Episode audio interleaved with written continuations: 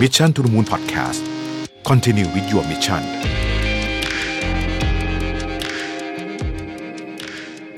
สวัสดีครับยินดีต้อนรับเข้าสู่ Mission to the Moon Podcast นะครับคุณอยู่กับประวิทยานุสาหะครับ วันนี้จะมาชวนคุยกันถึงเรื่องแบบเบาๆนิดหนึ่งนะครับ ก็คือสัปดาห์นี้เนี่ยภาพยนตร์ฟอร์มยักษ์นะฮะของคริสโตเฟอร์โนแลนนะครับที่มีแฟนๆ มีสาวกนะฮะอยู่ทั่วโลกนะครับ ก็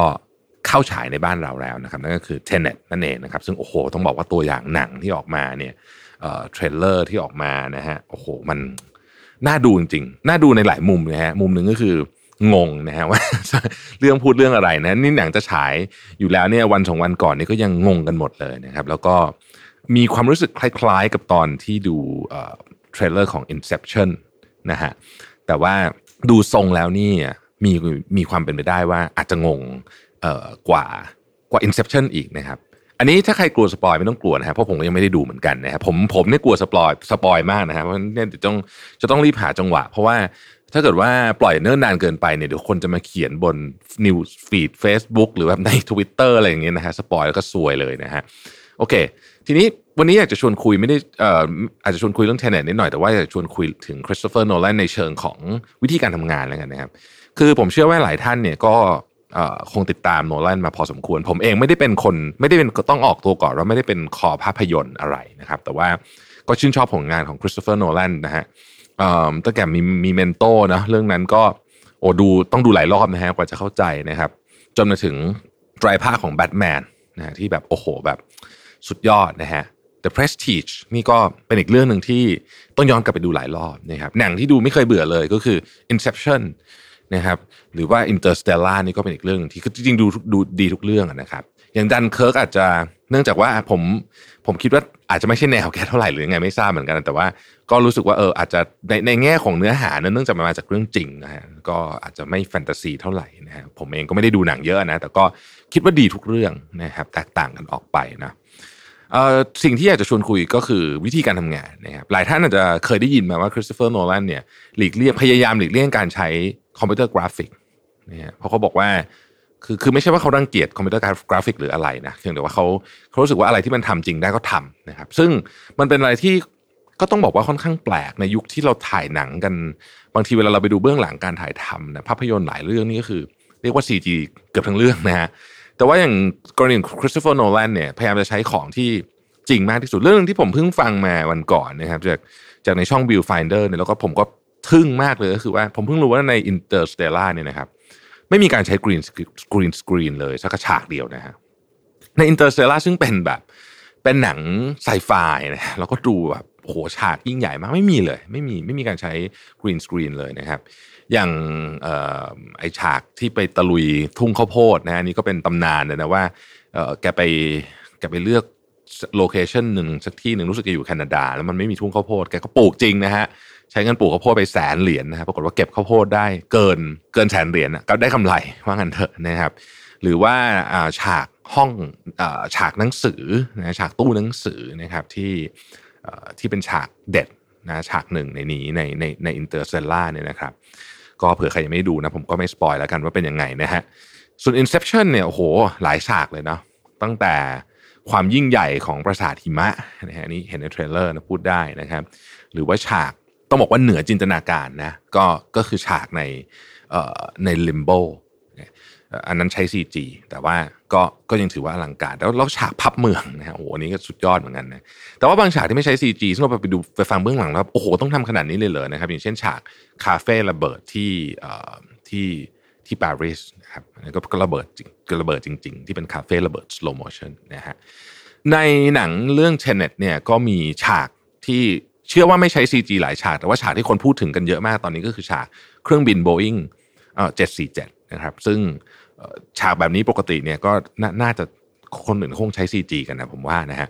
แต่ว่าสำหรับคริสโตเฟอร์โนแลนเนี่ยแกแกเลือกที่จะไปซื้อเครื่องบินจริง ๆ มานะฮะแล้วก็ตะลุยมันเข้าไปในแฮงก้าเก็บเครื่องบินให้มันระเบิดอย่างนั้นนะนะฮะแล้วก็จริงจังนะครับเป็นคนจริงจังนะครับ หรือว่าผมเชื่อว่าหลายฉากในนั้น คือถ้าเกิดว่าเราวัดกันจากเอ่อแบทแมนเนี่ยนะฮะฉากที่มีรถบรรทุกคว่ำอย่างเงี้ยนะฮะที่มันคว่ำรถบรรทุกแบบตีลังกาเนี่ย แล้วเราเห็นฉากไล่ล่าในในเทนเน็ตเนี่ยก็เดาเอาว่าสงสัยจะไม่ได้ใช้ CG อะไรเลย ก็คงจะใช้ระบบเดียวกันกับที่ใช้ในในหนังเรื่องอื่นๆนะครับเรื่องนี้เนี่ยผมคิดว่ามันสอนได้เรื่องหนึ่งสอนสอนเราได้เรื่องหนึ่งว่า การที่คริสโตเฟอร์โนแลนเนี่ยเป็นต้องบอกว่าเป็นหนึ่งในสุดยอดพุ่มกับยุคของแห่งยุคนะแห่งยุคนี้เลยเนี่ย ก็อาจจะเป็นเพราะว่าคติสั้นๆที่เขาบอกครับ คือถ้าอะไรที่มันทำให้สุดได้ แล้วมันทำได้ก็สุดต้องต้องทำให้สุดจริง ๆ นะฮะ คือไม่ใช่แค่เฉพาะเรื่องของ CG อย่างเดียวนะครับ มันมีอย่างเช่นการใช้กล้องนะฮะอย่างในฉากหนึ่งในดันเคิร์กเนี่ยมันจะมีการที่ต้องไปถ่ายบนท้องฟ้าอะไรอย่างเงี้ยนะครับ ก็จำได้ว่าแกเอาเอากล้อง iMac ตัวแบบใหญ่มากๆนะติดกับเครื่องบินขึ้นไปอะไรอย่างเงี้ยซึ่งซึ่งคนอื่นก็จะเลือกก็ใช้กล้องเล็กลงสำหรับฉากนั้น แต่ว่าแต่ว่าโนแลนก็แบบไม่อะก็จะใช้ iMac กล้อง iMac ทั้งเรื่องอะไรแบบนี้นะฮะก็อันนั้นผมว่าเป็นเรื่องหนึ่งที่ที่ทำให้งานของคริสโตเฟอร์โนแลนเนี่ยเป็นงานระ ต้องเรียกว่าเป็นระดับเทพนะฮะผมจำได้ว่าผมไปดูแบทแมนเอ่อ The Dark Knight อันที่สองนะฮะไปดูผมผมไปดูใน IMAX แล้วก็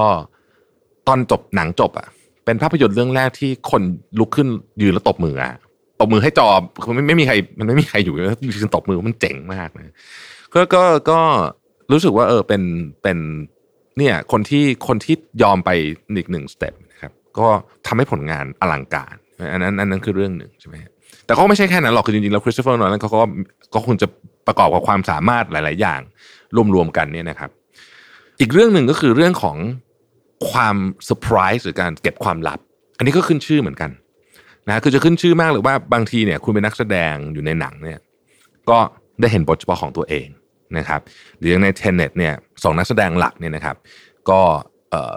ไม่สองสามสี่นักแสดงหลักเนี่ย ก็ต้องถูกเรียกไปที่ทำงานของโนแลนแล้วก็ให้อ่านบทอยู่ในห้องปิด คือห้ามคนเข้าคนออก แล้วอ่านจบก็ค่อยกลับไปห้ามเอาบทกลับไปอะไรอย่างเงี้ยคือกลัวกลัวความลับของหนังรั่วมาก แล้วเนี่ยฮะเรานั่งดู trailer มาตั้งหลายอันแล้วนะฮะของ Tenet นี่ไม่ใช่มีอันเดียวนะมี final trailer มีอันก่อนหน้านี้อะไรเนี่ย ก็ดูแล้วก็ยังงงอยู่ดีว่าสรุปแล้วมันหนังมันยังไงกันแน่เรารู้แค่ว่าหนังเนี่ยไม่ใช่หนังย้อนเวลา ด้วยเหตุผลที่ตัวละครในเรื่องอะบอกว่านี่ไม่ใช่ไม่ใช่การย้อนเวลานะฮะ เป็นการย้อนกลับนะของอะไรก็ไม่รู้แล้วก็มีคนคิดทฤษฎีอะไรต่างๆนานามากมายนะฮะมุมของความเซอร์ไพรส์หรือความความทิ้งคนให้ไปคิดกันต่อไปพูดกันต่อนอกจอผมว่าเป็นเสน่ห์อันหนึ่งที่คริสโตเฟอร์โนแลนทำได้ ซึ่งเขาไม่ได้ทำได้ครั้งนี้ครั้งเดียว ย้อนหลังกลับไปตอน Interstellar จำได้นะฮะในพันทิปเนี่ยโอ้โหมีเขียนแบบทฤษฎีอะแบบมาถกกันเรื่องทฤษฎีวิทยาศาสตร์นะฮะหลุมดำอะไรพวกเนี้ยแบบจริงจังมากโอ้โหอ่านแล้วแบบ โอ้โหสุดยอดมากนะครับ คือการที่ให้คนคุณทำหนังแล้วให้คนออกมาถกกันแบบนี้ได้เนี่ย มันน่าสนใจมาก หรือว่าอย่างใน Inception คนก็จะถกกันตั้งแต่เรื่องของเรื่องของเรื่องง่ายๆอย่างเช่น บอกว่าไอ้ตอนจบตกลงเนี่ย มันจบเป็นยังไงกันแน่นะฮะคือมัน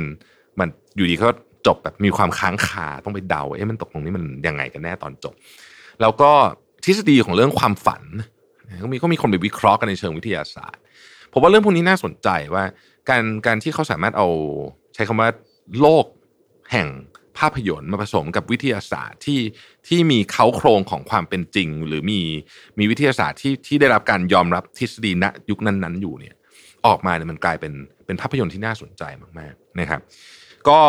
ผมเองอย่างที่อย่างที่บอกตอนแรกออกตัวก่อน ไม่ใช่คอภาพยนตร์อะไร แต่ว่ารู้สึกชื่นชมกับผู้กำกับท่านนี้ ไม่ใช่เฉพาะ หนังดีแต่ว่าชื่นชมวิธีการทำงานด้วยนะฮะก็อย่างที่บอกนะครับสองเรื่องคือถ้าทำสุดได้ต้องสุด อันที่สองก็คือว่า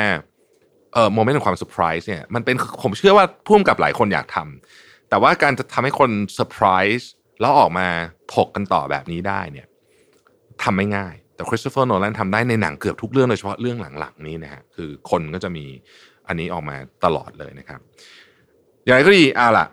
หลายท่านที่ยังผมเชื่อว่าหลายท่านอาจจะยัง ลังเลนะฮะผมเชื่อว่าเรื่องนี้ต้องไม่ลังเล ต้องไม่ลังเลนะครับ ต้องไม่ลังเล เพราะว่าเรื่องนี้เนี่ยถ่ายด้วยฟิล์ม IMAX นะการดูในโรงเนี่ยจะไม่ไม่จะเป็นโรงธรรมดาหรือโรง IMAX ยังไงก็สนุกกว่าดูที่บ้านเยอะนะครับ เพราะฉะนั้นเรื่องนี้ควรจะไปดูในโรงถ้าเป็นไปได้เนี่ยไปดูโรง IMAX ผมว่านี่ก็จะสุดยอดเลยนะฮะเพราะว่าโรง IMAX ที่มันยกตัวอย่างเช่นฉากไอ้ระเบิดเครื่องบินเนี่ยนะฮะเขาก็ทำมาให้ดูเลยว่า ถ้าคุณไปดูโรงธรรมดานะ คุณจะไม่เห็นภาพประมาณ 3-40% ของภาพที่เขาเก็บฟุตเทจมาตอนนั้นนะครับ ก็ลองดูว่าไปยังไง แต่ผมว่าเรื่องนี้เนี่ยยังไงซะนะฮะควรจะต้องหาเวลาไปชมในโรงภาพยนตร์ อย่างยิ่ง เพราะว่าหนังทุนสร้าง 200 ล้านเหรียญเนี่ย ไม่ได้มีมาบ่อยๆนะฮะสองร้อยสองร้อยกว่าๆด้วยนะ ผมจำตัวเลขไปไม่ได้ อีกเรื่องหนึ่งก็คือ อันเนี้ยเป็นความคาดหวังของวงการภาพยนตร์ด้วยนะ ว่า